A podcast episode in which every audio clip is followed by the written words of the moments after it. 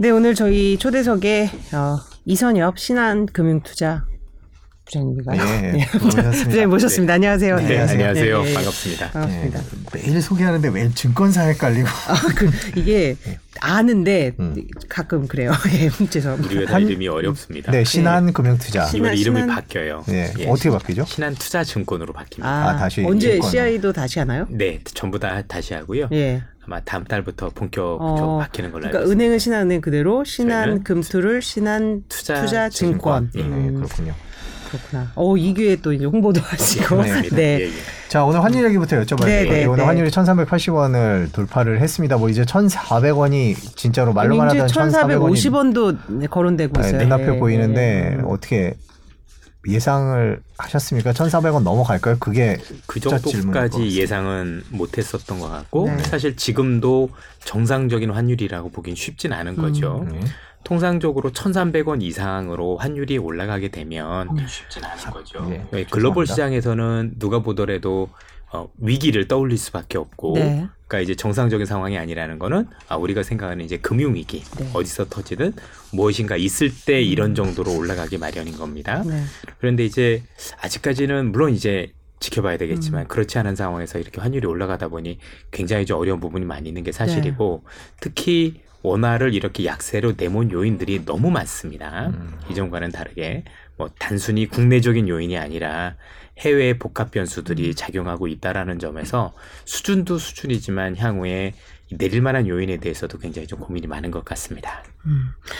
자, 그리고 뭐 슈퍼 달러, 킹 달러 뭐 여러 가지 이제 네. 수식어도 등장을 하는데 뭐 달러 강세, 초강세 분위기는 별로 말씀하신 대로 꺾일 것 같지 않은데요. 지금 환율이 올라가는 요인 물론 자- 여러 차례 거론했습니다만 한번 쭉 한번 정리를 해볼까요? 우리 청취자분들을 위해서, 네. 시청자분들을 위해서. 우선 근본적으로는 미국의 긴축 의지가 강하다라는 게 음. 가장 우선이겠죠. 네. 최근에 미국 국채 수익률 10년물하고 2년물이 다시 오르기 시작했지 않습니까? 특히 이제 2년물은 고점을 돌파를 한 상황이고요. 이거는 향후 FOMC부터 시작해서 미국이 우리가 생각했던 것보다 조금 더 긴축 간도를 높이지 않을까라고 하니까 당연히 미국 금리가 더 많이 오르게 되면 달러가 강세로 갈 수밖에 네. 없는 게 근본적인 원인이겠죠. 다만 이 요인만 가지고는 지금 1380원 환율을 얘기하기는 굉장히 어려울 것 같고요. 뭐 국내적인 요인이 있다라면 최근에 경기 침체 또는 반도체 수출 부진 또 에너지 가격 등으로 인한 무역 수지 적자 또는 경상수지 적자가 영향을 미칠 거라고 보여지는데 이 역시 이것만 가지고는 또 부족할 겁니다. 이 위에도 여러 가지 보통 환율이라는 건 사실 상대적인 비교 아니겠습니까?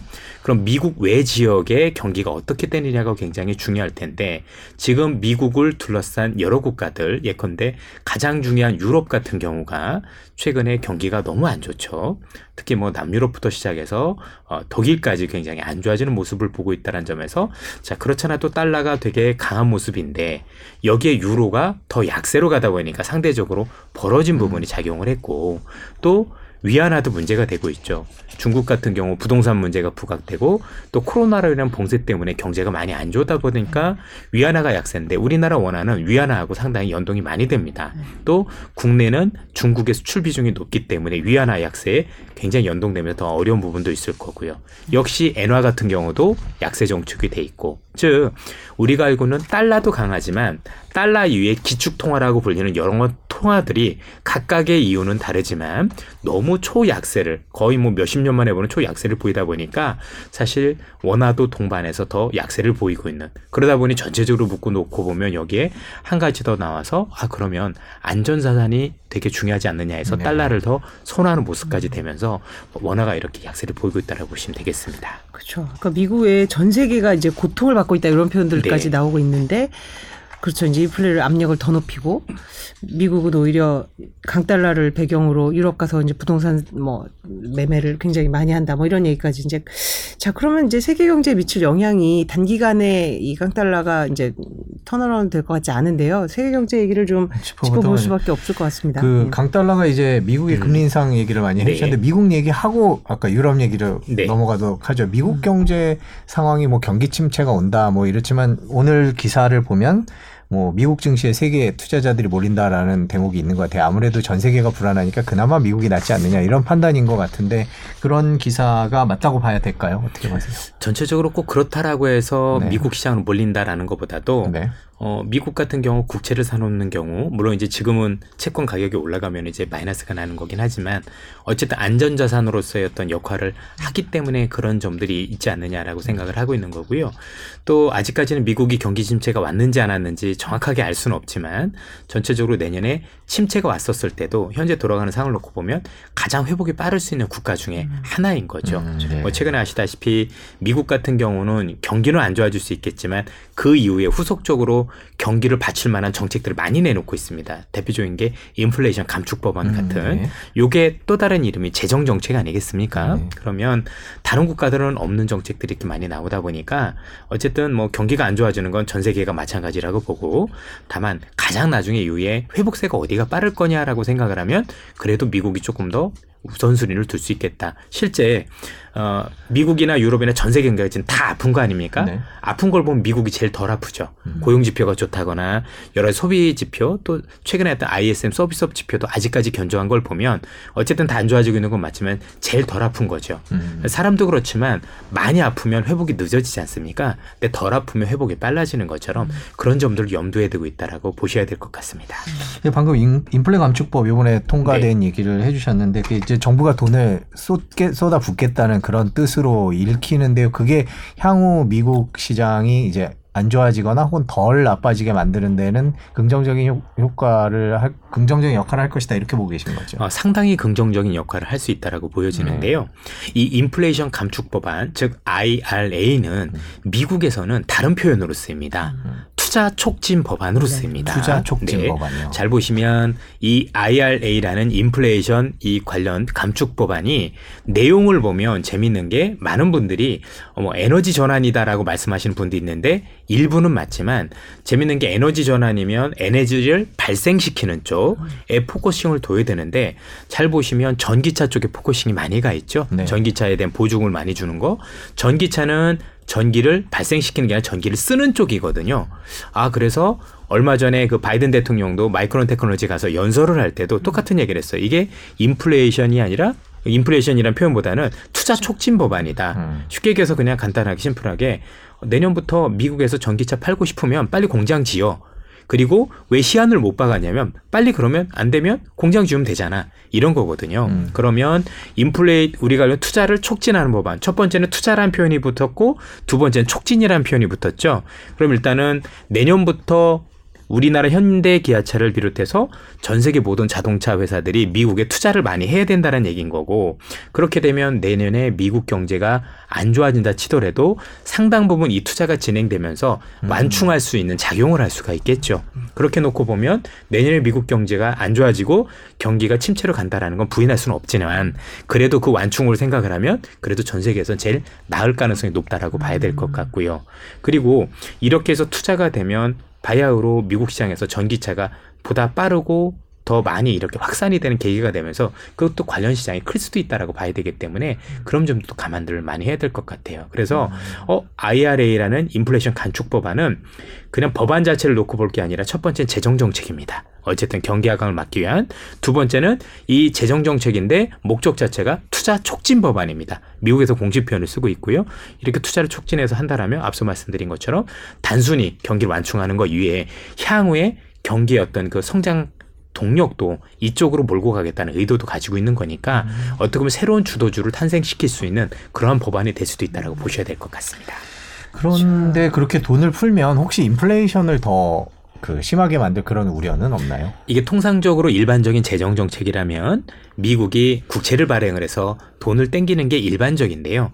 이번 법안은 그렇지 않습니다. 이번 법안은 세금을 걷어서 그 세금을 가지고 이쪽에다 주는 시스템이에요. 그러니까 현재 돈을 잘 벌고 있는 플랫폼 기업들한테는 세금을 걷고 이 걷어들인 세금 가지고 주는 정책이기 때문에 실제로 시장에 들어가는 돈은 있지 않고 그냥 우리로 얘기하면 이쪽에서 빼서 저쪽으로 주는 거죠.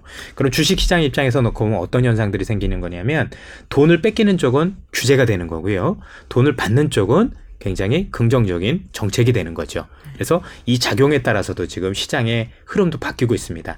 실제 우리나라도 보시면 뺏기는 쪽과 관련된 기업들 우리나라도 물론 우리나라 기업이 뺏기는 건 아니지만 보면 주가가 굉장히 부진합니다. 음. 근데 자동차 쪽은 지금도 주가가 좋죠. 오늘도 아마 빠지지 않았을 거예요. 그렇죠. 네. 이런 흐름들을 전 대변하고 있다라고 음. 보여집니다.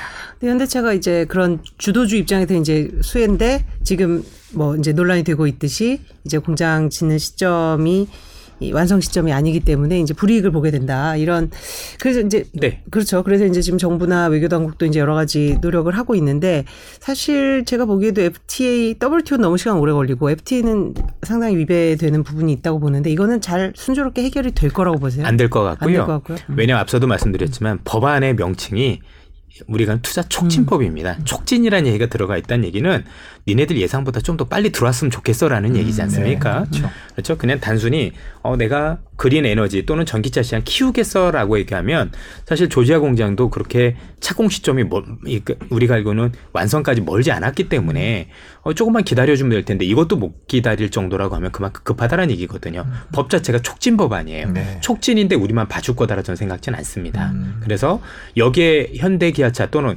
글로벌에는 모든 자동차들이 대응할 수 있는 유일한 방안은 하나밖에 없어요. 빨리 짓는 것. 어떻게 시기를 앞당기는가.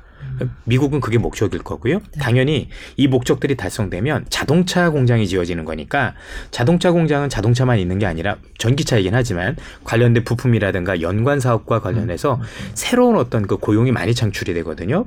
그리고 이 창출되는 고용들은 대부분 블루칼라일 거고요. 이 블루칼라들이 많이 창출이 되면 미국에서 중산층이 되게 두터워집니다. 음. 최근에 아시겠지만 미국이나 한국이나 글로벌적으로 겪고 있는 고통 중에 하나는 양극화거든요. 그리고 이 양극화 관련해서 글로벌 시각으로 볼 때 원인이 뭐냐 보면 너무 초저금리에 따른 뭐 집을 가진 사람과 아닌 사람의 차이가 있었을 거고 두 번째는 플랫폼이라고 단정지어서 얘기하는 분들도 많이 있습니다. 그래서 미국도 한국도 중국도 플랫폼에 대한 규제가 굉장히 많지 않습니까? 반면 전체적으로 놓고 보면 어쨌든 중산층을 육성을 해서 우리가 알고는 뭐 어, 고, 고소득층 또는 저소득층도 중간에 이게 있어야 연결고리도 있고 네. 그럴 거 아닙니까? 그걸 위한 정책이라고 보면 되죠. 미국은 이미 어, 바이든 대통령 들어오면서 공식적으로 앞으로 미국의 제조업을 부활시키겠다라고 얘기를 하고 있고 그 제조업 부활과 관련해서 가장 첫 번째 마중물이 되는 법안이 이 IRA라고 불리는 인플레이션 감축 법안 또는 다른 이름으로 투자 촉진 법안이 되는 거고요. 이 투자 촉진 법안과 관련해서 하나가 더 있는 게 이것만 가지고 부족하니까 미중 갈등을 자꾸 격화시키는 겁니다. 그러면 공장들이 자꾸 미국으로 들어오겠죠.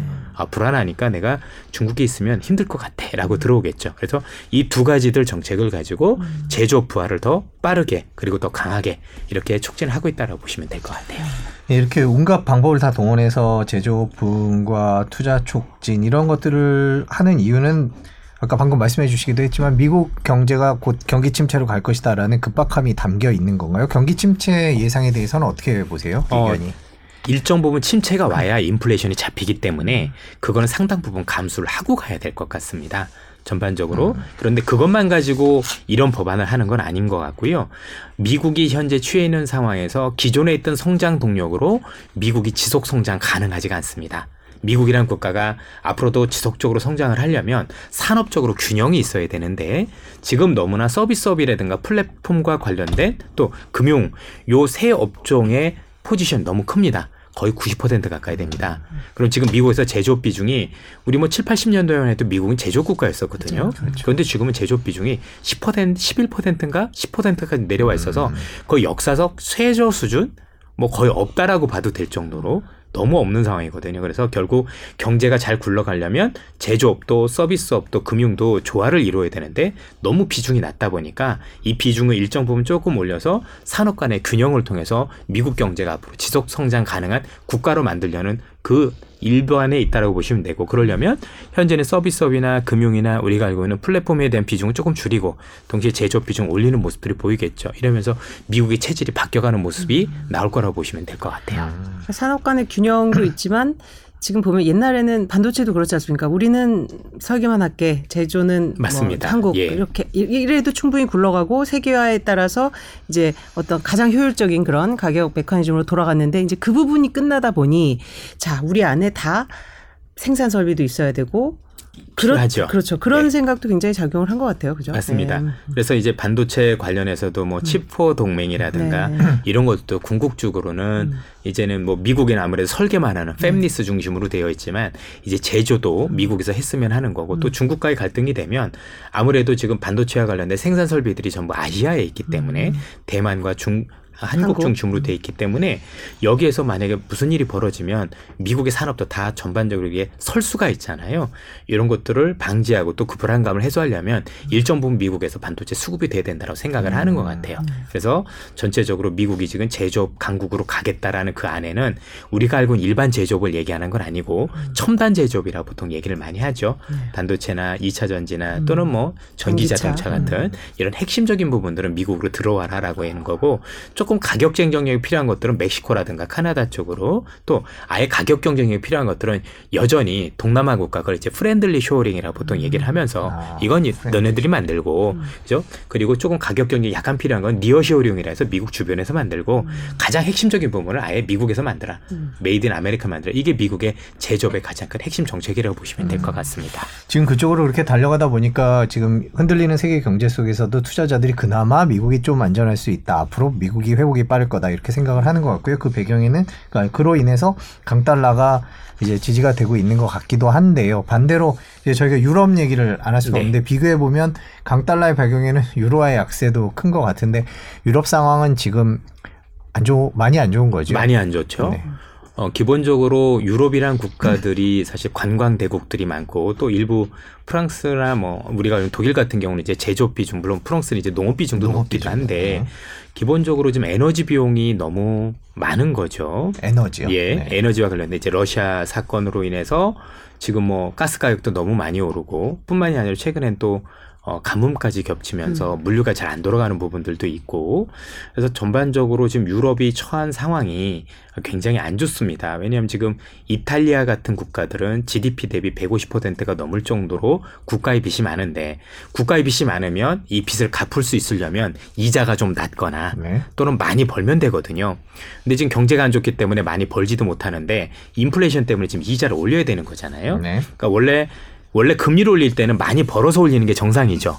우리가 알고 있는 경제가 좋아서 인플레이션 그렇죠. 때문에 온다려야 되는데 지금은 경제도 안 좋은데 금리를 올려야 되는 즉 빚을 진 입장에서는 지금 돈 갚을 능력도 떨어지고 있는데 이자 비용까지 올라가다 보니 훨씬 더 경제가 안 좋은 상황이 되는 거고 그나마 버팀목이었던 독일이 네. 사실 러시아의 석유 의- 가스 의존도가 너무 높아지다 보니까 아쉽게도 또 많은 타격을 받고 있는 것도 사실이고 이러다 보니까 미국보다도 참 유럽 경제가 더 나락으로 떨어지는 그런 현재 상황으로 어, 보셔도 될 것 같습니다.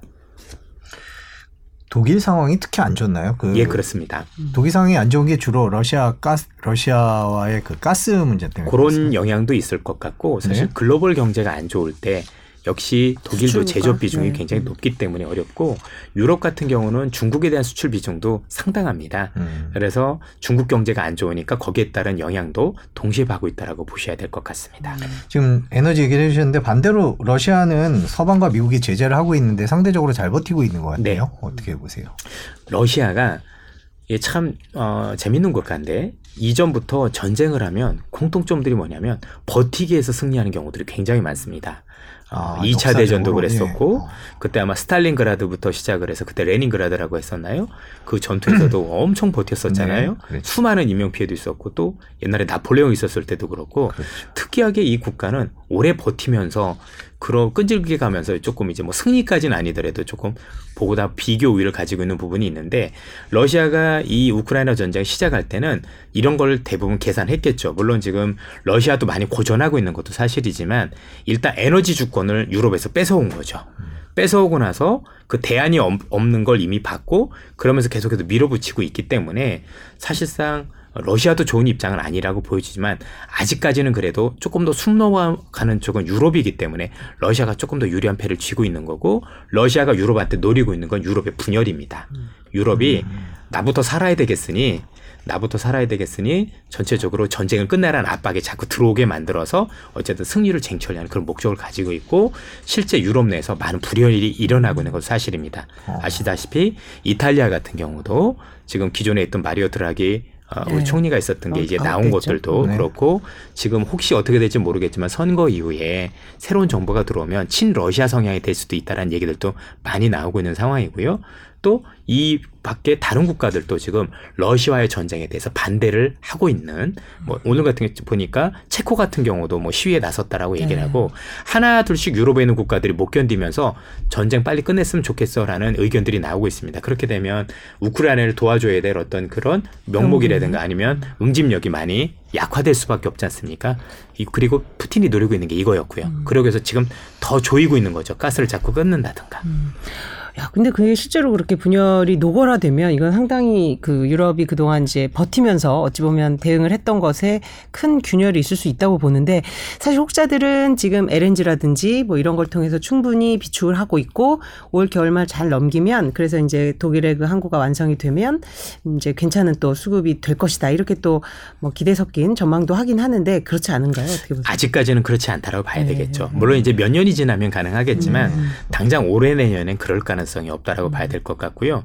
비축을 했다고 쳐도 지금부터 만약에 잠기 시작하면 비축에 있는 걸 써야 될 거 아니겠습니까? 네. 그럴 경우 굉장히 곤란해질 수 있는 거죠. 음. 러시아가 그걸 계산을 안 했겠습니까? 음. 그렇죠. 어쨌든 밀어붙이려면 제대로 밀어붙여서 더 분열이 되게 만들어야 되는 게 러시아의 어, 수법일 텐데 음. 뭐 유럽이 계속해서 숨통에 튑 정도로 봐줄 이유가 없는 거잖아요. 본인들의 어떤 목적을 위해서 특히 그래서 지금 일부러 잠기 시작하는 게 겨울까지 안 가고 싶은 거죠. 음. 러시아도 지금 상황이 녹록지 않아졌지 않습니까? 미국의 지원이 많아지면서 그래서 전체적으로 지금 제가 느끼기에는 뭔가 수위를 점차 높여서 그러니까 러시아도 어 유럽에 대한 그 에너지와 관련된 이 수급 수위를 좀 더 높여서 유럽을 더 힘들게 하고 그래서 분열을 더 빠르게 하고 그러면서 우크라이나 전쟁에서도 이제 거의 결전 비슷하게 지금 헤르손 지역을 통해서 서로 이제 어느 정도 마지막까지는 아니더라도 한번 크게 한번 해보자. 그래서 전열이 어떻게 될 것인가에 대한 고민을 많이 하지 않나 싶습니다. 그 가스관을 계속 잠그는 것도 그런 의도 중에 하나 뭐 그럼요. 고장을 핑계로 대든 뭘 하든 계속 미루고 있는 믿는 사람이 누가 있겠습니까? 네, 그렇죠. 궁극적으로 유럽에 대한 압박이고 네. 분열을 통해서 그만 지원하지라는 거죠. 실제 유럽 같은 경우는 지속적으로 도와주려면 유럽 안에 평화 기금이라는 게 있어요.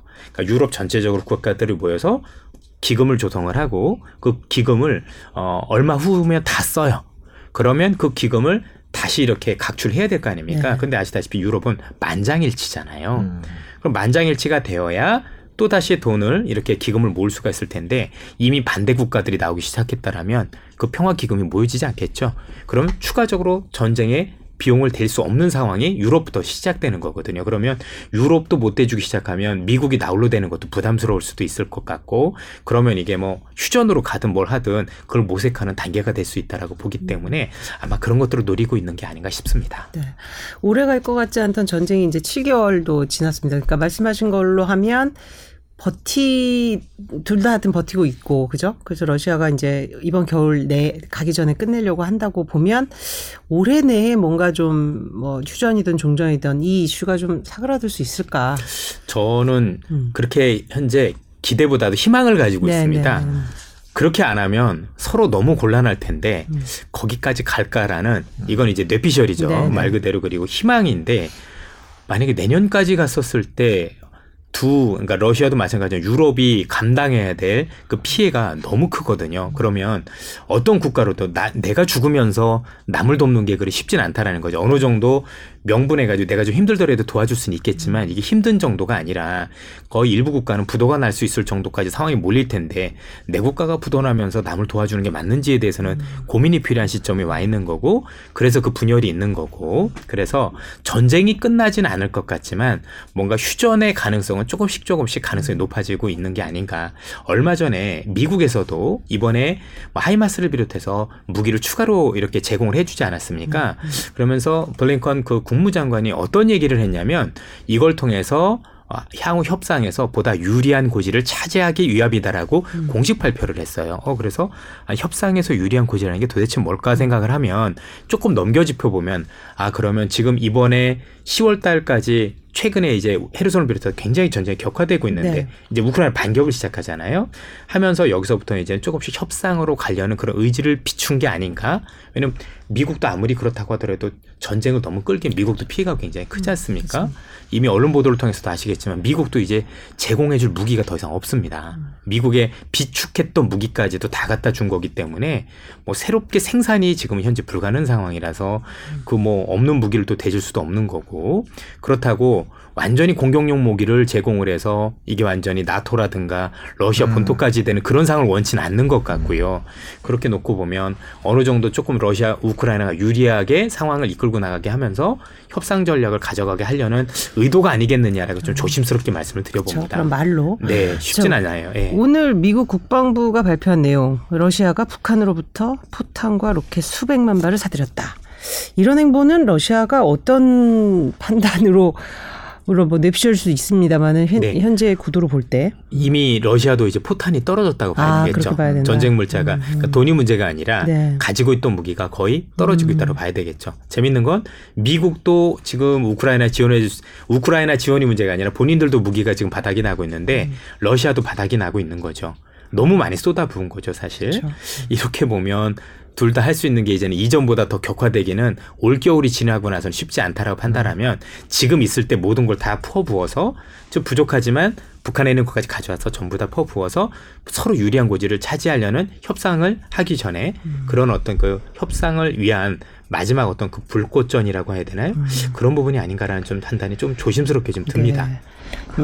미국과 서방이 그렇게 러시아를 경제 제재를 하면서 압박을 했는데도 러시아가 생각보다 잘 버틴 배경에는 친구들이 좀 있는 것 같아요. 러시아의 인도라는. 친구가 예, 있죠. 여러 예. 친구들이 있는 것 같은데 생각 미국의 의도대로 전반적으로 흘러가지는 않는 것 같고 그래서 요즘에 신냉전이다. 그 신냉전이 경제 구도를 바꾼다라는 얘기가 나오는데 어떻게 평가하세요? 맞습니다.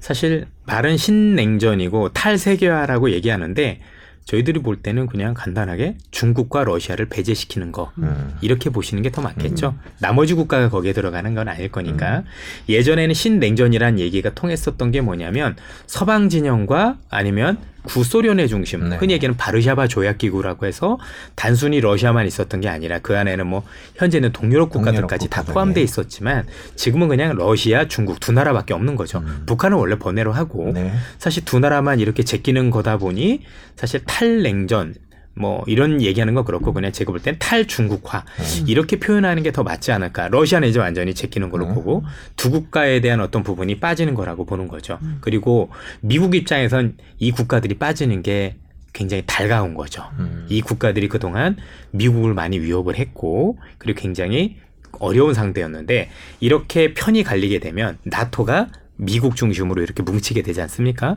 그럼 우방국을 많이 확보하게 되는. 거고 오히려 중국을 압박할 수 있는 수단이 될 수도 있기 때문에 미국 입장에서는 나쁜 카드라고 보기는 어려운 것 같습니다. 그렇게 되는 되면서 경제가 또 많이 뒤틀리는 것 같아요. 공급망이라든지 뭐라든지 지금 저희가 에너지 얘기를 하고 있는데 러시아 원유가 그렇게 계속 전 세계적으로 유통되고 있다라는 것 자체가 미국의 제재, 미국과 서방의 제재가 제대로 먹히지 않는다 이렇게 볼 수 있는 거 아닌가요? 그렇습니다. 네. 아, 실제 그 글로벌 국제 원유 시장에서 돌아가고 있는 원유를 보면 원래 러시아가 생산했던 원유 중에서 상당 부분이 안 나올 것으로 생각을 했지만 실제 돌아다니는 양을 보면 별 차이가 없다라는 거죠. 궁극적으로 인도라든가 다른 국가들을 통해서 지속적으로 새고 있고 더 재미있는 건 그걸 미국과 유럽이 사고 있다는 있다는 얘기죠. 예. 예. 그리고 뭐 미- 유럽 국가가 제재를 하면 제대로 해야 되는데 결국엔 유럽도 제재를 제대로 안 했다는 얘기가 되는 거거든요. 그런 얘기는 유럽도 죽기 싫다는 얘기가 될 거고 음. 그걸 감안했었을 때 과연 러시아가 더 저해왔었을 때 그걸 감당할 수 있겠느냐 이렇게 볼 수도 있을 것 같습니다. 사실 이번 제재가 좀 강했던 건 뭐 시프트 뭐 예를 들면 결제망에서 이제 퇴출하고, 퇴출하고 음. 그렇게 돼서 이제 루브라도 타격을 받았는데 루브라도 이제 그 전 수준으로 거의 원상복귀를 했고 그러면 이 그때 제재 때도 러시아는 우리는 반복된 제재에 굉장히 익숙해져 있다 이제 이런 얘기들을 했다고 이제 평가를 한- 하는데 실제로 그런 결제망 퇴출이 영향을 별로 안 준 이유는 뭐라고 봐야 돼요? 영향을 주긴 네, 했지만 주긴 했지만 여전히 사줄 국가들이 있는 게 문제인 거죠. 거죠. 음. 사실 제재가 통하려면 완전히 봉쇄가 돼야 되거든요. 그런데 의외로 구멍이 작은 게 아니라 엄청난 구멍이 있는 거죠. 그걸 다 받아줄 수 있는 국가들이 있었기 때문에 사실 이번 제재는 제가 볼 때는 안타까운 제재라고 봐야 되겠죠. 하나만 한 것까지는 아니지만 사실상 별로 제재에 대한 효과가 없는 그러다 보니 러시아가 길게 끌고 갈 수 있었던 배경이 될 수도 있었던 거고 그럼 사실상 전술의 실패는 이미 온 거죠. 네. 그럼 이제 이 현 상황에서는 이대로 끌고 가면 의미가 없죠. 미국 입장에서도. 예를 들어서 우리가 알고는 정말 봉쇄도 제대로 했고 그런 상황에서 유럽이나 미국 버티겠으면 모르겠는데 이미 구멍이 다 난 상황에서는 이 전쟁을 길게 끌고 봐야 아무런 득이 서로한테도 없는 겁니다. 그러니까 지금 어떻게든 끝나게 한 명분을 서로 저는 찾고 있다라고 보여져요. 이대로 가면 제재를 제대로 하든가 그게 아니야 뭐 우리가 알고 있는 인도까지 다 제대로 하든가 그게 아니라 이런 못할 거면 이미 이 상황을 끌고 가는 아무 의미가 없거든요. 서로 힘만 들어지는 거죠. 그 인도 얘기해 주셨는데 인도는 왜 그렇게 제재해서 인도는 국가 이익이 중요한 거고요. 누구의 눈치도 보지 않습니다. 사실 굉장히 부러운 국가죠. 음. 뭐 러시아가 좋으면 러시아한테 가- 받아가면 되는 거고 미국이 좋아지면 미국한테 받아가면 되는 국가인 거죠.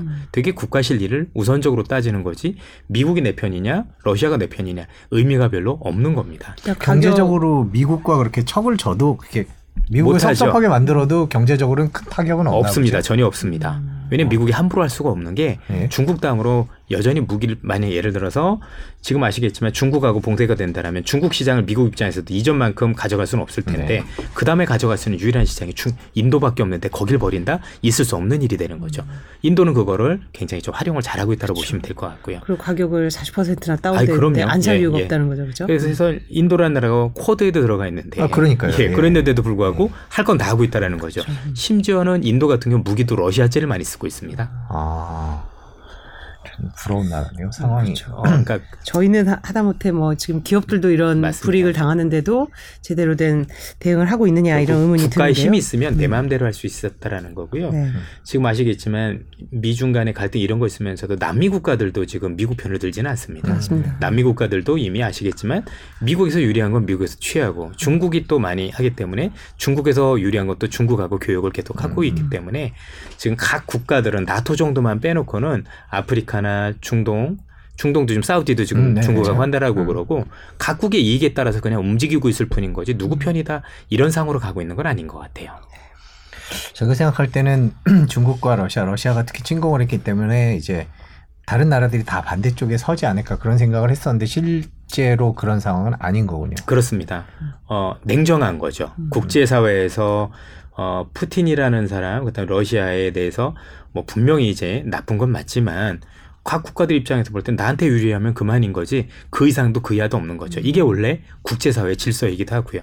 우리야 이제 권선징악의 입장에서 항상 네. 아, 저기 저렇게 하면은 당연히 나쁜 사람들인 거고 그렇게 해서는 안 된다고 생각을 하지만 국제 이해관계는 그런 게 아닌 거죠. 그렇게 생각하면 젤렌스키 대통령이 계속 취하고 있는 어떤 그 인간적인 연대, 권선징악 에 대한 호소 이거는 사실은 굉장히 안 먹히고 있는 거네요. 그렇죠? 사실은 일정 부분까지는 통하지만 그렇죠. 초기에는 그것도 내가 그래도 버틸 수 있는 수준이었을 때 그런 거지 내 국가도 지금 휘청이는데 그러기 쉽지 않으니까 도와주기 싫다가 아니라 도와주고 싶으나 나도 어려워라가 되는 거고 내가 어렵지 않으려면 당신들도 그만뒀으면 좋겠어란 얘기를 할 수밖에 없는 상황으로 내몰고 있는 것 같아요. 어떻게 보면 우크라이나 국민들 입장에서는 되게 안타까운 상황에 오는 거죠. 네.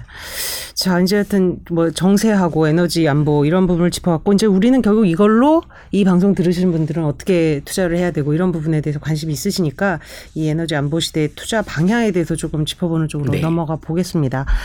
뭐 시장은 정말 안 좋아요. 그죠? 지금 네, 계속 어렵습니다. 네, 어렵고 저희도 뭐 매일 하여튼 원달러 환율은 계속 상승 뭐 코스피 오늘 2,400선도 하락했고 현재 시장 분석과 좀 한 이제 4분기 그 부분에 대한 전망 어떻게 보십니까? 누가 보더라도 4분기 시장이 쉽진 않을 네. 거라는 거는 인정이 되는 게 네.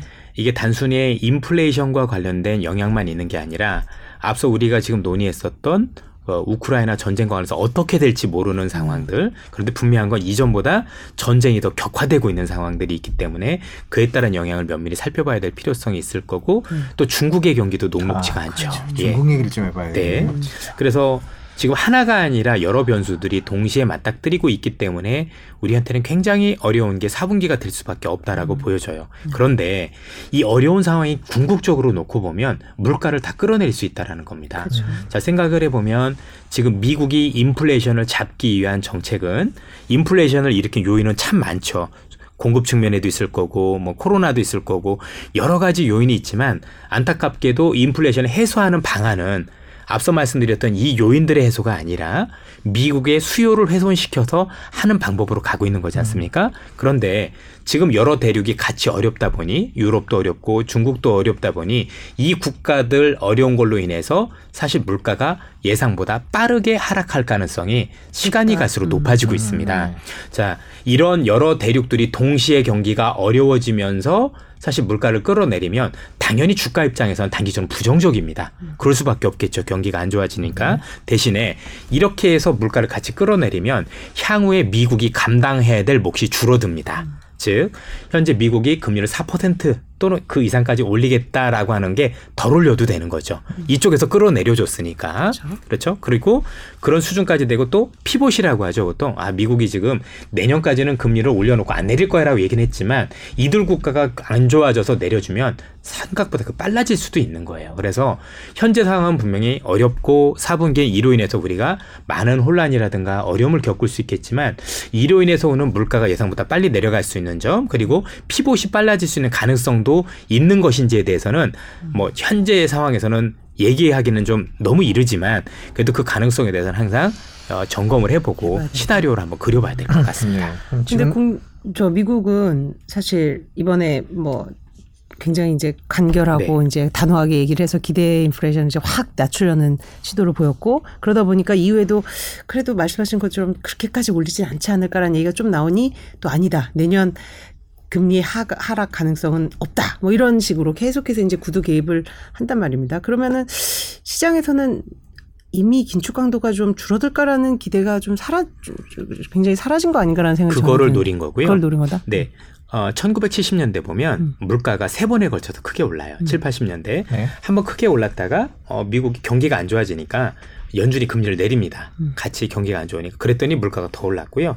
그래서 또 금리를 올렸다가 다시 경기가 안 좋으니까 또 내렸다가 다시 올라서 폴 볼커가 결국은 뭐 19%가 넘는 금리 인상을 했던 음. 계기가 됐거든요.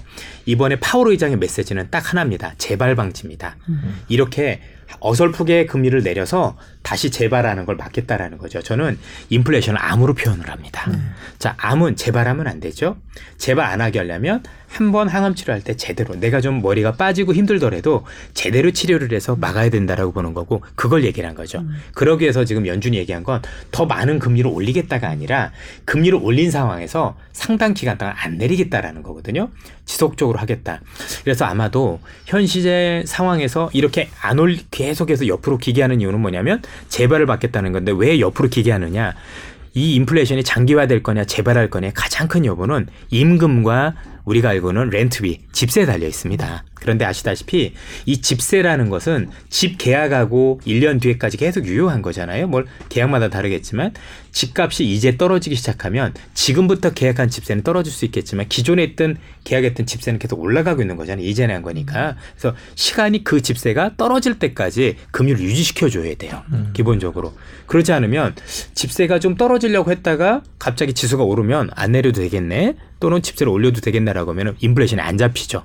통상적으로 우리가 알고 일반적인 유가라든가 곡물 가격은 워낙 변동이 심해서 이것 때문에 우리가 인플레이션이 장기화되지는 않습니다. 그러나 한 번 올라가는 임대료, 한 번 올라가는 특히 임금은 임금. 내려오지 않는 특성이 있거든요. 네. 그래서 이것들이 못 올라오게 특히 지금 임금은 아직도 오르고 있는 상황인 거니까 현 상황에서 경기를 조금 더 안 좋게 만들어서 임금이 더 못 올라오게 만드는 그걸 위해서는 조금 더 금리를 올린 다음에 올린 다음에 쭉 옆으로 기게 하는 그런 모습을 보이겠죠. 그래서 이번에 FOMC가 이제 9월 21일, 22일에 있게 되는데 이때 가장 큰 핵심은 이제는 금리를 올려서 장기화 시키겠다라는 거 이제 팩트니까 거기에 대해서는 이견이 없는데 시장이 더 오를 거냐 내릴 거냐는 금리를 지금 4%로 우리가 전망을 하고 있거든요. 최종적으로 여기보다 더 레벨을 확 올릴 거냐 이게 되게 중요한 것 같아요.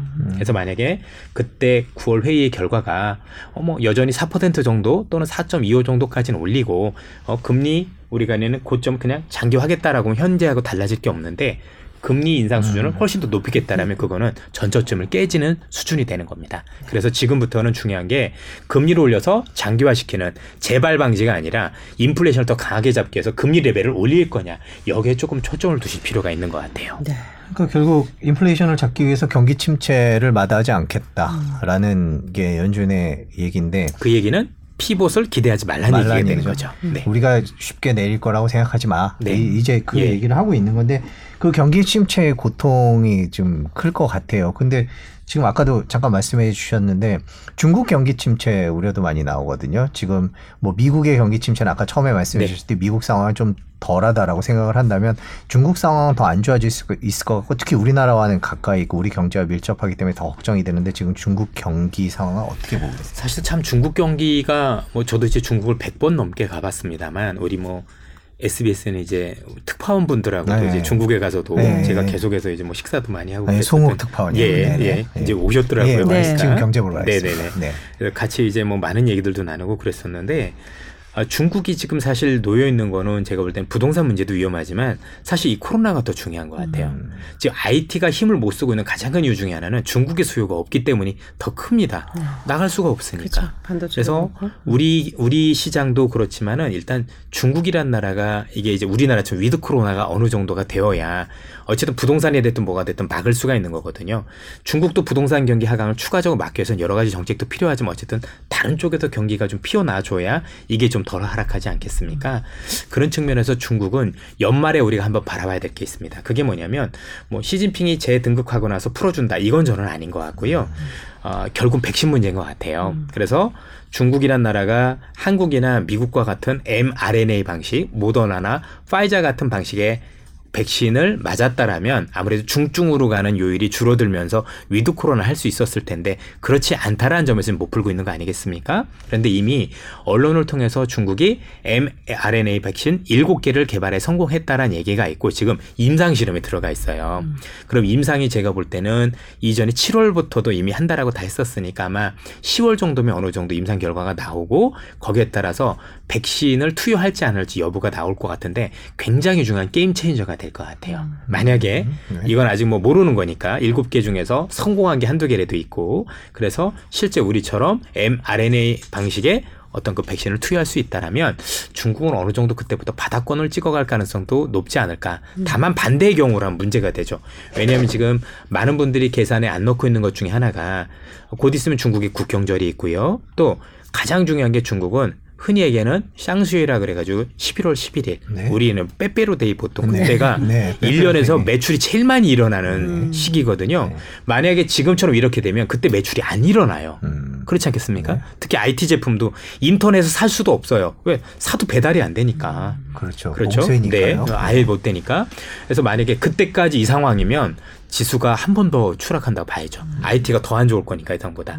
그러니까 그때 만약에 어, 그 이전에 뭔가 우리가 알고 있는 어, 쌍수일을 할수 있는 정도가 되고 그래서 유의미하게 뭔가 얘네가 방역에 정책적 변화가 있으면 그때부터는 너무 부정적으로 시장을 보실 필요는 없는 것 같아요. 다만 그거는 조금 더 지켜봐야 되겠죠. 그래서 10월에 백신에 대해서 이제는 본격적으로 mRNA 백신을 접종할 거다라는 것들이 나올지 안 나올지 중국에서는 가장 깊게 지켜봐야 될 것 같아요.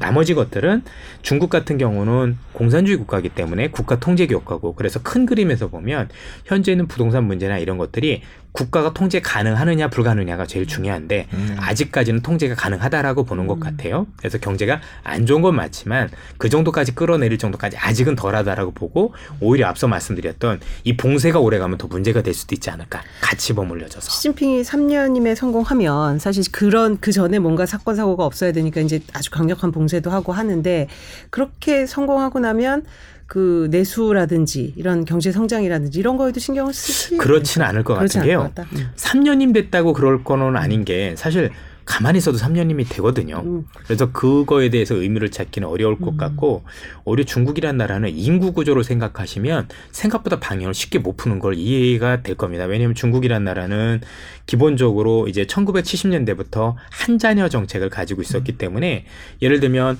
한 자녀 정책에 있으면 지금 있는 어린이들 같은 경우는요 두 집안에 하나예요.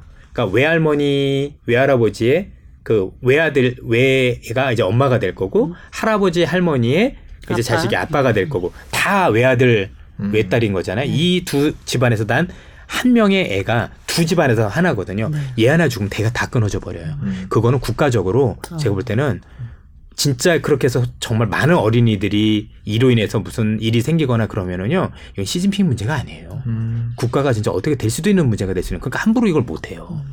지금 상당한 어린 아이들은 다한 정책이죠. 자녀고 그 다음에 풀었을 때는 아직은 그거는 풀어도 의미가 없는 게 네. 우리도 그렇지만 애를 낳을 수가 없어요. 그렇죠. 예, 감당이 안 됩니다. 중국의 저출산 초고령화 문제도 사실 우리는 그럼요. 이걸 맨날 예. 굉장히 얘기하지만 중국도 굉장히 빠른 속도로 맞습니다. 그렇게 되고 있어서 아 그런 대가 끊기는 문제라는 생각을 안 해봤는데 이거 마음에 한 곳도 아니고 두 대가 끊겨요. 그렇죠. 예, 어마어마한 일인 겁니다.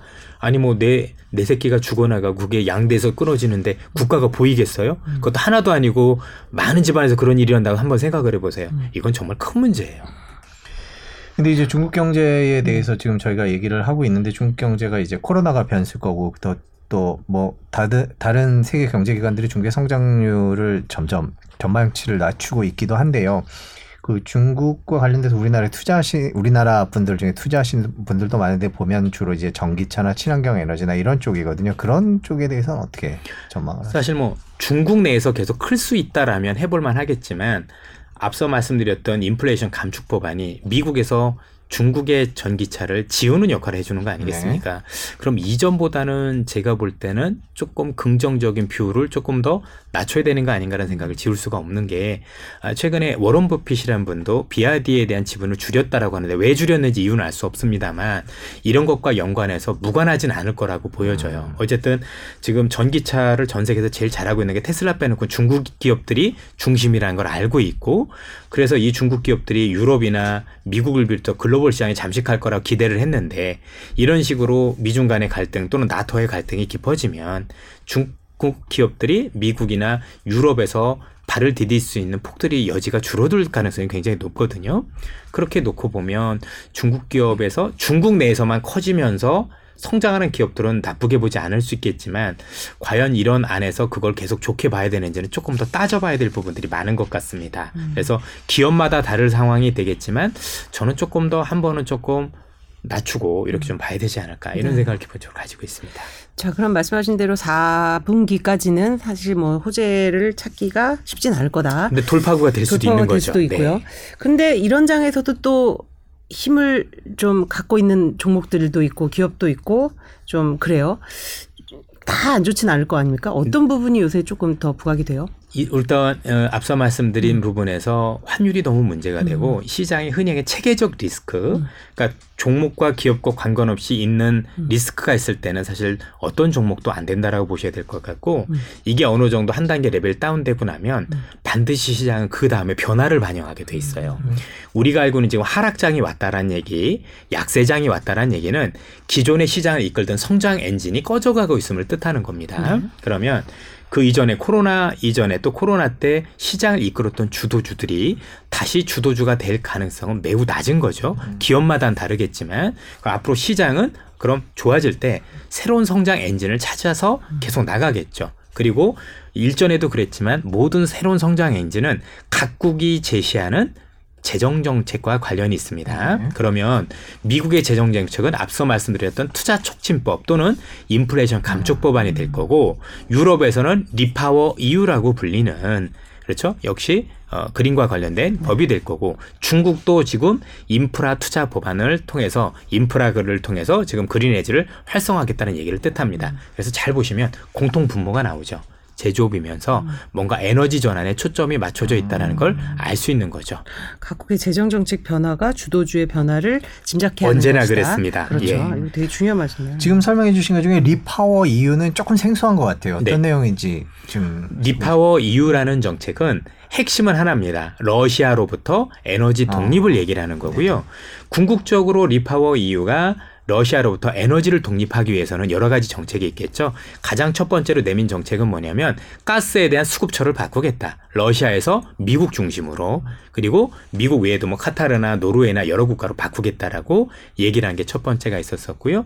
두 번째는 기존에 있었던 우리가 알고 있는 에너지 원 중에서 우리가 알고 있었던 그 그린 특히 이제 풍력이나 태양광을 현재보다도 더 빠르고 더 확장을 해서 일부 에너지를 어, 우리가 보충을 하겠다라는 표현을 썼었고 또 아시겠지만 텍소놈이라고 보통 그러죠. 네, 네. 그래서 어이없게 거기다 이제 가스하고 좀 원전도 좀 집어넣었죠. 집어넣었죠. 네. 이를 통해서 부족한 전기를 조금 더 음. 채워나겠다는 생각을 가지고 있었고 더 재밌는 건 그 안에 어떤 얘기가 있으면 에너지 감축이 있어요. 음. 그러니까 좀 절약해서 쓰자. 그렇죠. 아, 이 얘기 뭐냐면 이렇게 해도 네. 부족하다라는 얘기가 되는 네. 겁니다. 실제로 지금 뭐 가로등도 끄고 맞습니다. 뭐 시- 하- 실제로 그러면 이게 이제 투자로 좀 연결을 시켜보면 네. 앞서 말씀드렸던 수급처를 바꾸게 되면 가스관이 아니라 이제 배로 실어 날아야 되는 거고 그래서 우리나라 조선 업종이 굉장히 수혜를 많이 음. 봤었던 거죠. 왜냐면 LNG선을 만드는 게 중국하고 우리인데 중국은 지금 배제시키는 분위기잖아요. 네. 미중 갈등도 있고 막 네. 그렇고 그래서 우리가 수혜를 많이 봤었던 거고 그다음에 에너지를 나중에 감축하려면 사실 유럽도 그렇지만 전 세계적으로 좀 에너지를 제일 많이 잡아먹는 게 우리가 알고 있는 데이터 센터입니다. 음. 데이터 센터 하나가 발전소 하나씩 잡아먹거든요. 네. 그러면 결국 반도체를 저전력으로 써야 되지 않을까. 음. 길게 보면 이런 측면에서도 음. 좀 단기적은 아니겠지만 그렇게 생각할 수도 있는 것 같고 그리고 이게 갑론을박이 있지만 원자력을 부활시키지 않고는 불가능하다라는 얘기가 자꾸 그쵸. 나오고 있어요. 음. 아니라고 얘기를 하는데 독일조차도 이제는 원전을 더 가동시켜야지라고 하면서 은근슬쩍 가고 있는 모습이고요.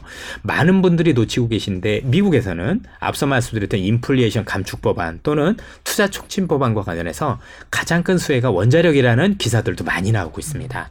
그래서 그럴까요? 그것도 전기 수, 네, 수가 늘어나기 결국엔 때문에. 이 의미가 뭐냐면 말은 그린으로 간다고 하지만 이 그린만 가지고는 우리가 전 세계 전기를 쓰고 산업을 돌릴 수 있는 정도로 내가 원할 때 원하는 만큼의 전기를 감당하지 못한다는 의미로 받아들인 것 같아요. 음. 그래서 이거를 상당 부분 방어를 할 수 있는 가스라든가 원자력을 통해서 일정 부분 전력의 안정성을 가고자 하는 게 아닌가라는 생각이 좀 추정으로 가지고 있습니다. 그러니까 석탄, 예. 석유 같은 아주 노골적인 화석연료를 그거를 쓸 수는 없으니까. 그렇죠. 예. 그것을 제외하면 네. 모두 네, 좀 맞습니다. 그쪽으로 집어넣는. 네, 전부 다 태양광을 쓰면 좋겠지만 현실은 거기에 못 미치니까 다른 대안들을 마련하자라는 게 이제 EU의 생각이거든요. 그렇습니다. 그게 좀 쉽진 않을 것 같거든요. 네. 예. 그럼 EU가 이런 리파워 EU 정 책을 하면서 관, 그 투자나 이런 것들은 대부분 EU 기업들 하고 싶으나 네. 할수 없는 것들이 많죠. 네. 예를 들면 조선이 없고, 어, 그렇죠. 조선은 다른 것들도 잘 그렇고. 네. 의외로 한국 기업들이 수혜를 볼 수 있는 것들도 굉장히 많습니다. 음. 아 그렇군요. 네. 한번 눈여겨 볼 필요가 있는 것 같고 미국의 인프라 감축 어, 인플레이션 감축법도 그렇고요. 중국의 인프라 투자법은 어떤? 어, 말 그대로 지금 부동산이 어렵지 않습니까? 네네. 그럼 통상적으로 경기를 살리려면 인프라 투자라거나 부동산 투자가 하는 건데 부동산이 어렵다 보니까 우리가 흔히 얘기하는 대규모 공사를 일으키겠다는 얘기고요.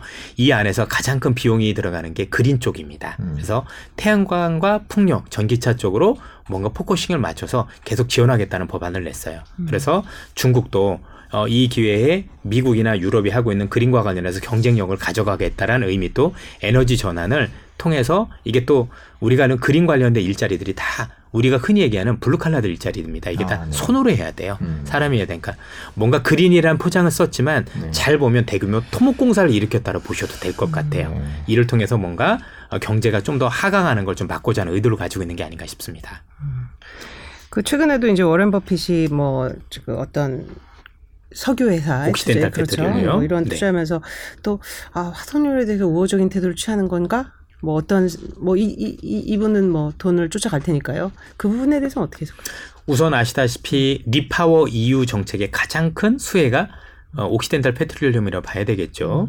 왜냐하면 지금 어, 유럽이 미국으로 가져가는 가스를 살 때는 단기 계약이 아니라 최하 10년부터 시작해서 몇십 년짜리 계약을 맺는 거예요. 네. 고정 가격으로 그렇게 되면 이미 안정적인 수요처는 확보가 된 건데 어차피 향후에 모든 시장의 그림이 전부 다 그린으로 간다고 하니 이 관련 기업들은 투자를 옛날만큼 늘릴 필요는 없죠. 투자니 많이 안 하는데 생각보다 높은 가격으로 안정적으로 갈 수가 있는 거죠. 그런 상황에서 이 옥시덴탈 관련 기업들은 자사주도 많이 사고 배당도 많이 줍니다. 네. 그러니까 들고 있으면 가스 가격 등락과 상관없이 향후에 받을 수 있는 배당이라든가 자사주의 그 매입 소각에 따른 주가 상승을 기대할 수 있다는 점에서 이런 점들을 많이 노린 그렇게 정확하게 놓고 보면 이 가스 관련 기업들은 앞으로도 주가가 나쁘지 않은 물론 이제 등락은 좀 있겠지만 특히 이제 배당에 이분은 초점을 많이 두지 않습니까? 네. 그래서 좀 하지 않았나라고 좀 얘기를 하고 있습니다. 물론 여러 가지 이유들을 대시는 분들이 많은데 뭐 그 얘기도 틀린 건 아니겠지만 네. 예. 그리고 미국 내에서도 어떤 얘기를 공식적으로 하냐면 우리가 지금 많이 이렇게 그린에 대한 투자를 해도 상당 기간은 화석연료와 같이 갈 수밖에 없다라고 음. 그 필요성을 꼭 얘기를 하고 있어요. 생각보다 많이. 그러니까 이번에 그 러시아 우크라이나 전쟁이 그 친환경으로 가 화석 연료에서 친환경으로 가던 그 전환의 속도를 좀 늦췄다 이런 평가가 있는데 거기에는 동의 어떻게 해요? 전환의 속도를 늦췄다. 화석 연료를 버리고 친환경으로 가자. 이거에 오히려 저는 속도를 더 빠르게 한 것 같아요. 아, 그래요? 네. 속도를 빠르게 했지만 네. 속도를 빠르게 한다고 해도 대체는 다 못한다라는 걸 보여준 거죠. 네. 그러니까 여러 가지를 보여줬지만 기본적으로 친환경으로 가는 거는 좀 더 박차를 가하고 시장도 키웠다라고 봐야 될 것 같습니다. 네. 근데 재밌는 건 그렇게 속도도 빠르게 하고 박차를 가했음에도 불구하고 여전히 화석 연료가 일정 부분 있지 않으면 그게 전부 다 감당이 안 되는 수준이라고 현재는 하기한 게 보이는 거죠. 그래서 텍소노미도 나왔던 거고 원자력도 일부 가동도를 하고 있는 게 아닌가 싶습니다. 예, 저희가 지금 석유 얘기를 하고 있는데 아까 저희가 못 여쭤본 게 이란 얘기를 못 네. 여쭤본 것 같아요. 최근에 이란 핵 협상이나 뭐 이제 관련돼서 이란이 시장으로 다시 나온다는 것이 지금 이 신냉전으로 굳어져 있는 상황에서 어, 변수가 될 것이다 이렇게 진단하시는 분도 있는데 어, 이란 상황에 대해서는 어떻게 보세요? 생각보다 큰 게임 체인저입니다. 아 이란이요? 네. 세계에서 매장량으로 보면 가스는 2위입니다. 가스, 가스요? 2위. 네. 아, 석유가. 러시아만큼 가스를 가지고 있습니다. 네. 그리고 원유도 마찬가지. 원유 채굴 비용이 전 세계에서 거의 낮은 편에 속합니다. 음. 지역마다 다르지만 러, 이 인도 어, 이- 우리가 알고 있는 이란 같은 경우는 거의 뭐 여전히 채굴할 때 비용이 제일 작은 거로도 되게 유명하기 때문에 어, 이란이 이렇게 시장에 나왔을 경우 원유 가격 또는 가스 가격에 추가 안정을 기대할 수 있을 것 같고요. 추가 안정이 기대가 될 수 있다라고 본다라면 당연히 우리 입장에서도 물가에 대한 부담을 많이 덜 수 있다라는 점에서 상당히 큰 의미가 있다라고 생각을 합니다. 의외로 큰 변수가 될 가능성이 높습니다. 이란이 유럽의 가스난이나 이런 데 있어서 해결책이 될 수도 있다 이렇게 보고 계십니다. 물론 이제 이란에서도 가스를 가져가려면 역시 관이 없기 때문에 네, 그렇죠. 배를 실어서 해야 된다고 하지만 어차피 시, 장에서는 기대를 먼저 반영하게 돼 있습니다. 그 기대를 반영하면 우리가 우려해서 올라가는 만큼의 부분을 뺄 수가 있겠죠. 가스 가격도 좀 내릴 거고 유가도 현 수준보다 훨씬 더 내려갈 거고 우리 입장에서는 제가 볼 때는 나쁠 건 없는 것 같아요. 생각보다 큰 변수라고 그렇죠. 생각됩니다. 당분간은 투자자들이 에너지 전환에 대한 이 부분에 대해서 좀 어, 깊이 생각을 해보는 그럼요. 네, 에너지 맞습니다. 상황에 대해서 네. 계속 관심을 가져야 될할것 수밖에 같습니다. 없을 것 같고요. 자, 벌써 뭐 한 시간 가까이 네. 됐습니다. 마- 말씀 듣다 보니까 뭐 쏙 빠져서 들었는데 어쨌든 요새 그 시장이 워낙 안 좋다 보니까 뭐 마인드 컨트롤도 안 되고 뭐 이런 뭐 주변에 어렵죠. 얘기도 많이 네. 들으실 텐데 좀 좋은 소식은 없고 근데 오래 이쪽에 계셨으니까 좀 투자자들한테 좀 팁을 주신다면 이런 장기간 이렇게 하락장 어떻게 보십니까? 우선은 그 최악의 상황이 언제냐가 네. 제일 중요한데 지금 그게 많이 오고 있다라고 생각이 들어요. 안 좋은 뉴스들이 많고 그로 인해서 지수도 반영을 할 거는 맞습니다. 근데 뭔가 이게 클라이막스가 될 가능성도 분명히 있는 거거든요. 핵심은 어쨌든 인플레이션 때문에 벌어진 일이기 때문에 지금 이 안 좋은 상황이 안 좋은 것만 보실 게 아니라 인플레이션을 끌어내리는지 여부도 같이 보셔야 됩니다. 그래서 그게 유의미하게 내려간다면 그때부터는 제가 볼 때는 겁을 덜 먹으셔도 되지 않을까라는 생각이 들고요. 오히려 우리 이제 after 시장을 준비해야 되는 거겠죠. 제가 볼 때 많은 투자자분들께서 오히려 어려워하시는 상황이 저는 올 수 있는 게 뭐냐면 지수가 뭐 빠지는 건 어쩔 수 없지 않습니까? 힘든 건 맞는데 나중에 올라왔을 때 내게 안 올라오면 어떡하지? 그쵸. 저는 이게 더 걱정이 돼요. 지금도 그런 게 우리나라 지수가 오늘 많이 밀리긴 했지만 여전히 반등해서 상당 부분 위에 있지 않습니까? 네. 그런데 기존에 있던 주도주들은 내일이면 전저점을 다 깨고 내려가요. 반도체도 그렇고 플랫폼 기업들도 그렇고 전저점에 다 와 있어요. 그럼 그 기업들은 지금 반등도 제대로 못하고 더 많이 빠지는 거거든요. 지금 이런 상황들이 있기 때문에 내가 어떤 기업을 가지고 있고 어떤 종목을 들고 있느냐에 따라서 느끼는 이 그 어려움은 너무 커질 수 있기 그러니까요. 때문에 어, 현재 내가 가지고 있는 기업들이 향후에 뭔가 시장을 이끌 수 있는 기업인가 아닌가에 대한 고민을 지금부터 더 많이 하셔야 될것 그게 같아요. 제일 답답한 것 같아요. 사실 네. 기억하시겠지만 코로나 이후에 이제 굉장히 주식 투자 인구가 늘어났을 때 가장 많이 한 게 지금 만- 말씀하신 반도체 네네, 플랫폼이지 네. 않습니까? 그러니까 이 부분은 일찌감치 저기 하지 않으면 계속 이제 어, 내 거는 안 오를 것 같다는 그 불안감에 시달리고 있는 건데 그렇죠. 그리고 예. 실제로 전망도 사실 반도체 부분도 수요가 살아나지 않으면 크게 회복되기 좀 어려울 것 같고. 근데 뭐 앞서도 말씀드렸지만 반도체는 모든 업종 중에서 전망이 제일 어렵습니다. 네. 저도 뭐 부끄러운 얘기지만 지난해 세 번 정도 이제 시도했다가 두 번을 실패했을 정도였고 뭐 다른 것들은 제가 그 정도 실패는 안 하거든요. 음. 그래서 승률이 되게 높은데 반도체는 정말 답이 없을 정도로. 근데 연말만 하더라도 앞서 말씀드렸지만 어, 의외로 뭐 중국에서 백신 이런 게 잘 나온다라면 반도체가 제일 빨리 반등할 수도 있어요. 오히려 반대로 앞서도 말씀드렸다시피 그 11월 11일 기점으로 해서 이게 진짜 중국의 봉쇄가 더 강해진다. 이건 오히려 반도체가 제일 악재가 될 수도 있는 겁니다. 그러니까 지금 답을 내리기가 굉장히 어려운 어려운 거죠. 상황이죠. 아, 거의 끝나가는데 꼭 여쭤보고 싶은 네, 게 있어서 네. 예, 이제 저희가 미중 갈등 얘기, 냉전 얘기를 계속 하다가 반도체 얘기까지 왔는데 이제 미국이 엔비디아에 팔지 말, 중국에 팔지 말라는 얘기를 해서 엔비디아 주가가 크게 떨어졌습니다. 이제 우리나라 국민들이 가장 많이 갖고 있는 건 삼성전자 주식인데 우리도 그러지 않을까, 우리한테도 그러지 않을까, 미중 갈등이 결국에는 우리나라 반도체한테 직격탄이 되지 않을까. 설마 설마 했는데 이제 엔비디아가 그런 주- 얘기를 들으면서 주가가 떨어지니까 그런 걱정이 많이 생기거든요. 어떻게 보세요? 저는 그렇게까지는 생각을 안 하고 있는 네. 게 엔비디아를 그 제재했었던 또 다른 이유는 있는 게 뭐냐면 엔비디아가 만드는 그 반도체 같은 경우는 AI용 네. 반도체죠. 음. 차세대는 그래서 지금 현 상황에서 제일 무서운 게 어, 이 중, 중국이라는 국가가 이걸 통해서 현재 AI 쪽과 관련해서는 거의 미국과 대등하거나 일부에서는 지금 중국이 앞서가는 상황까지 가고 있고요. 또 이게 군사적으로 이용될 수 있다라는 그런 우려 때문에 비메모리를 막은 거기 때문에 음. 메모리까지 그렇게 영향을 줄 가능성은 생각보다는 지금 낮다라고 봐야 될 것 같아요. 다만 만약에 이 메모리 카드를 그러니까 우리가 알고 있는 이 그 그래픽 카드를 많이 못 팔게 되면 중국에서 많이 못 팔게 되면 그와 연관된 그런 제품을 만드는 기업에서 메모리를 우리가 있는 삼성이나 이런 걸 덜 살 수 있는 가능성 그렇죠. 이런 건 생각할 수 있겠지만 우리한테 팔지 말아라 얘기하기는 어려울 것 같습니다. 음. 그래서 저는 그것까지는 너무 조금 너무 앞서 나가는 우려가 아닌가라는 생각이 좀 걱정이 듭니다. 너무 많아지는 네. 거죠. 요즘에. 그래픽 네. 카드 말씀하셔서 저도 갑자기 궁금한 게 주로 이제 증시나 것 금융시장. 얘기하시는데 네. 코인 쪽은 어떻게 보세요? 사실 뭐 코인 전문가가 아니기 네, 때문에 물론 그렇죠. 그래서 이제 제가 시장을 함부로 좀 말씀드리긴 네. 어려운 것 같고 뭐 제가 코인은 잘 모르겠지만 뭐 최근에 다른 건 모르겠지만 어쨌든 어, 미국의 긴축이 코인한테 부정적이었던 건 사실인 거니까 네. 이 긴축 여부에 따라서 어떻게 되는지 좀 보셨으면 좋겠고 한 가지 아쉬운 건 코인이 빠지면 반도체가 피해를 봤습니다. 그렇죠. 아, 코인 채굴이 코인 채굴 할 때 예. 그러니까 뭐 우리가 알고 있는 지금 반도체가 왜 안 좋으냐 보면 음. 경기가 안 좋은 부분들도 있지만 사실 코인이 안 좋은 것도 상당 부분 영향이 있었었어요. 네. 네. 그러네요. 그러니까 결국에는 우리가 저희 투자 시장을 보려면 미국 정부, 미중 갈등, 러시아와 유럽 갈등 이걸 다 봐야 하는 세상이 온 건가요? 이미 왔지만 네. 제가 볼 때는 미중 간의 갈등이 안 좋은 뉴스는 맞습니다. 그런데 주식 입장에서 놓고 보면 안 좋은 건 빼고 다른 측면도 있는 것 같아요. 네. 그게 뭐냐면 미국 시장에서 중국이란 경쟁자를 배제시키는 역할을 하는 거죠. 음. 자, 어차피 우리는 제가 중국도 뭐 많이 다녀봤지만 제가 볼 땐 가만히 있어도 중국에서 과연 우리 기업들이 장기간으로 봤었을 때 과연 거기서 지금 있는 점유율을 유지할 수 있을 거냐 저는 쉽지 않을 것 같아요. 음. 네네네. 그런데 그럼 미국 시장에서도 그러면 안 되잖아요.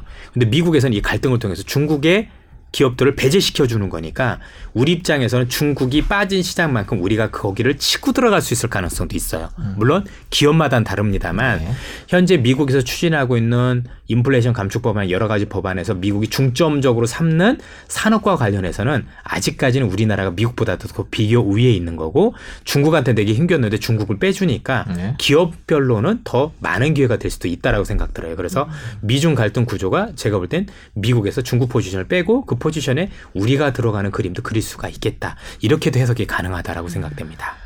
반대로 그 다른 나라들은 그 중국이 빠진 자리를 우리나라 말고 이제 우리나라 경쟁국들이 그 자리를 차지하려고 애쓰는 경우도 있는데 그런 나라들은 또뭐 예를 들면 뭐 베트남이라든지 일- 일본이라든지 이런 나라들은 아직은 우리나라보다는 안 된다 이렇게 보고 계신 건가요? 업종별로는 많이 다르겠죠. 네. 사실 베트남이 된다라고 생각지는 않고요. 네. 뭐 베트남이 전기차를 잘한다라는 얘기를 들어본 아, 적도 없고, 없고 예. 반도체도 잘한다는 얘기를 네. 들어본 적이 없기 때문에 그런 쪽은 아니라고 생각이 들고 분명히 일본은 우리가 뭐 굉장히 큰 경쟁이 되겠죠. 네. 예. 근데 아직까지는 뭐 배터리라든가 이런 게 우리가 조금 더 비교 우위에 있으니까 지금 있는 비교를 잘 지켜 나간다라면 그래도 어쨌든 저는 기회가 많이 있을 거라고 생각을 합니다.